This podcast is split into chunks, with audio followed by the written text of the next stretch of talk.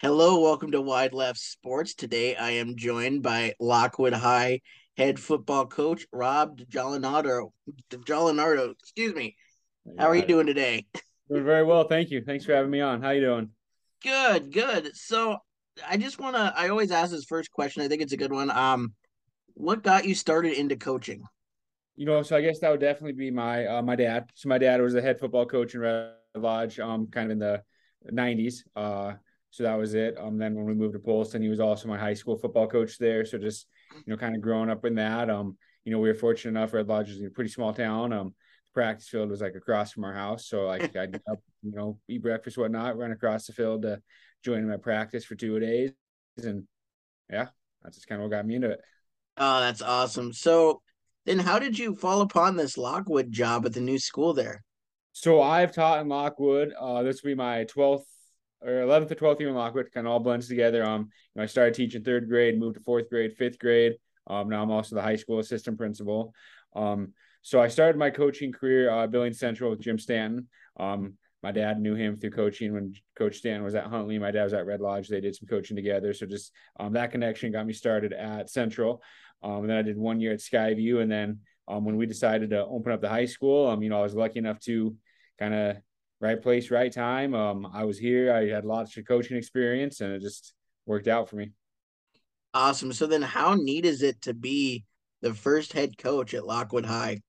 You know, I think it's pretty amazing. Uh, amazing, nerve wracking, but like, just you know, it's been uh, it's been awesome. Uh, I've loved it. You know, we got to start traditions. Um, that's been kind of something that's been difficult. Um, is you know, you go to any high school and they have seniors and they tell the kids how to line up. This is how we stretch. This is how the locker room is supposed to work And, you know, that first year we had 13 kids out, only freshmen, and it's like, you know, we've been teaching them everything from the get go, from the get go.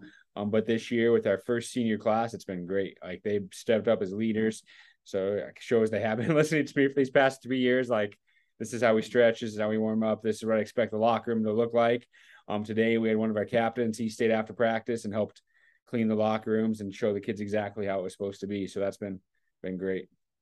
Oh, that's awesome. So what adjustment has it been like? You know, you mentioned that you didn't have seniors your first couple years. So what was that like for a football team?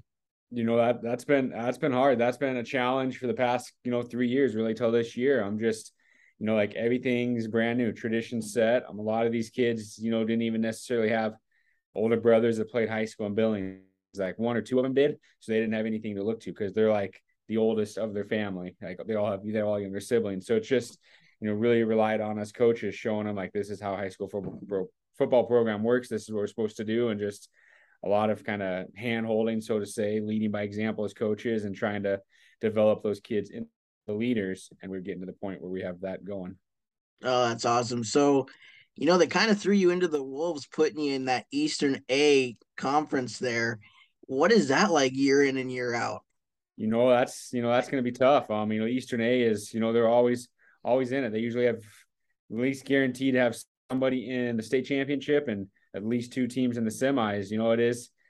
I mean, kind of it is what it is, but at the same time, it's a great um, challenge and just kind of like setting the bar high for us. Like if we want to compete and be in the playoffs, like this is where you got to be. So it's good. We try and kind of emulate some of the things those programs do. But I mean, at the end of the day, it's I mean, the better competition you play, the better you become. So for sure, for sure. So, what is the support like for you guys out in that Lockwood and really even Billings community? Um, the support in the Lockwood community has been amazing, amazing, amazing. You know, I think that is evidenced by the fact that we are sitting in the like the fifty million dollar brand new high school stadium and everything that comes with it. Is that our community's very supportive of it? It's something our communities had wanted for a long time. Um, I get kind of like the blinders on during game day. Like I don't really look at the stands too much, but my wife always tells me there's a lot of people there. So, um, you know, I imagine this coming week and next week it's going to be packed. So we open up on the road ish, kind of. Uh, we play Billings Central, we play at Rocky, but that following week we have our first home game against Laurel, and I'm gonna probably be safe to say that it's a pretty packed house. You know, first time kind of Friday night lights, that tradition, and that's just what people do in small towns is they go watch football on Friday night. So exactly. So then, you know, that kind of leads me into another question. How neat is it to have two of your division rivals within 15 miles of Lockwood? Yeah, it's. I mean, it's it's pretty rare to have that in a way. So it's pretty cool. I mean, it's kind of like like the battle of Yellowstone County almost in a way. Just um, the nice thing is kind of we see them all summer. We go to the same team camp. We meet them at some of like the, the Rocky does a lot of stuff in the summer. We we see them there. So it's it's awesome that we get to kind of compete with them and see them all summer and just you know just that's amazing that we get to do that. Just have them that close. And I know like sometimes we call each other up and say, hey, we got nothing going on this Thursday. Why don't we come out and meet and do a little seven on seven type thing? So it's good. Oh, that's awesome to hear that even though you guys are rivals, you're also close and get along really well. That's awesome. For sure, for sure. So um, you know, each year obviously is a new year and you want to build on it. So what do you try to take from each year to help build your program up more and more? You know, I think it just um just you know my biggest thing is like um do your job. If everybody does their job on every play every day we're going to be successful. And something i tell the kids is you know get better every day. You don't have to necessarily get better at football but you can be get better in the classroom. You can be a better son. You can be a better brother that type of thing. So just continuing to build on that just you know just getting better every single day. I mean NFL programs, they do two a days. Like they're in so they're in fall fall camp right now, sometimes right. doing two days, whatnot. So just like, you know, everything we do is purposeful, it's a meaning, and we just have to keep getting better. Just trust the process, buy in, and it's gonna be successful. I mean, you know, uh, finally getting depth has been nice. Like that first year, 13 kids, we were as coaches, we were out there being the scout team, you know, standing out there taking on blocks. Um, you know, the next year we had a few more kids now we're to the point where we're like two or three deep in each position. So just really developing the kids that way, getting the older kids to step up and lead by example. So that's just kind of my biggest thing is lead by example and put kids in positions of leadership because that's uh, more powerful at times. Oh, that's that's really good to hear that you guys are getting some good numbers out there out in Lockwood.